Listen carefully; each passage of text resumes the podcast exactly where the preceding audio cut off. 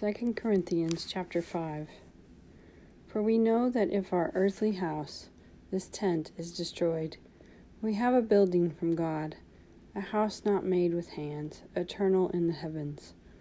For in this we groan, earnestly desiring to be clothed with our habitation which is from heaven. If indeed, having been clothed, we shall not be found naked. For we who are in this tent groan being burdened, not because we want to be unclothed, but further clothed, that mortality may be swallowed up by life. Now he who has prepared us for this thing is God, who also has given us the Spirit as a guarantee. So we are all always confident, knowing that while we are at home, in the body we are absent from the Lord, for we walk by faith, not by sight. We are confident, yes, well pleased, rather to be absent from the body and to be present with the Lord. Therefore, we make it our aim, whether present or absent, to be well pleasing to Him, for we must all appear before the judgment seat of Christ, that each one may receive the things done in the body according to what he has done, whether good or bad. Knowing therefore the terror of the Lord, we persuade men but we were all, we are well known to God, and also trust are well known in your consciences. For we do not commend ourselves again to you, but give you opportunity to boast on our behalf, that you may have an answer for those who boast in appearance and not in heart. For if we are beside ourselves, it is for God, or if we are of sound mind, it is for you. For the love of Christ compels us, because we judge thus, that if one died for all, then all died. And he died for all, that those who live shall live no longer for themselves, but for him who died for them and rose again. Therefore, from now on we regard no one according to the flesh.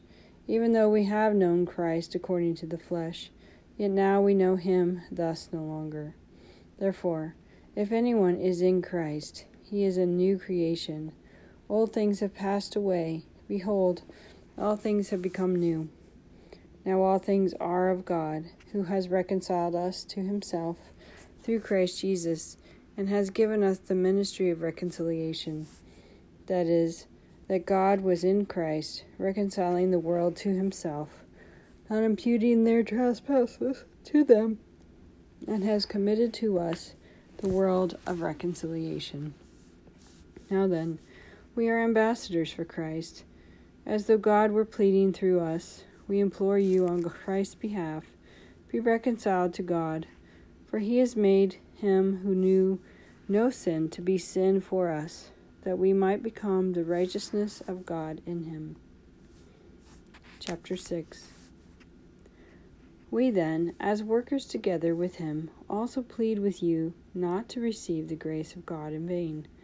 For he says, In an acceptable time I have heard you, and in the day of salvation I have helped you. Behold, now is the acceptable time. Behold, now is the day of salvation. We give no offense in anything, that our ministry may not be blamed.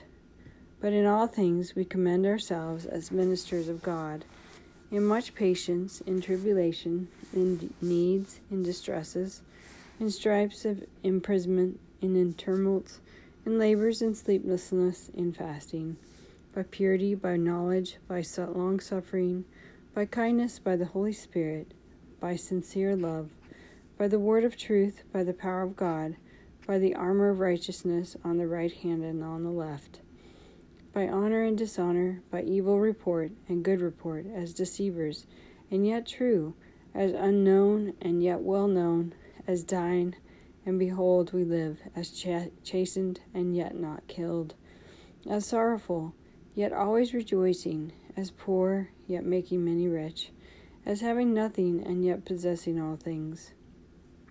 O Corinthians, we have spoken openly to you. Our heart is wide open. You are not restricted by us, but you are restricted by your own aff- affections. Now, in return for the same, I speak as to children. You are also be open. Do not be unequally yoked together with unbelievers. For what fellowship has righteousness with lawlessness? What communion has light with darkness? And what accord has Christ with Belial? Or what part has a believer with an unbeliever? And what agreement has a temple of God with idols? For you are the temple of the living God, as God has said. I will dwell in them and walk among them. I will be their God, and they shall be my people. Therefore, come out from among them and be separate, says the Lord. Do not touch what is unclean, and I will receive you. I will be a father to you, and you shall be my sons and daughters, says the Lord Almighty.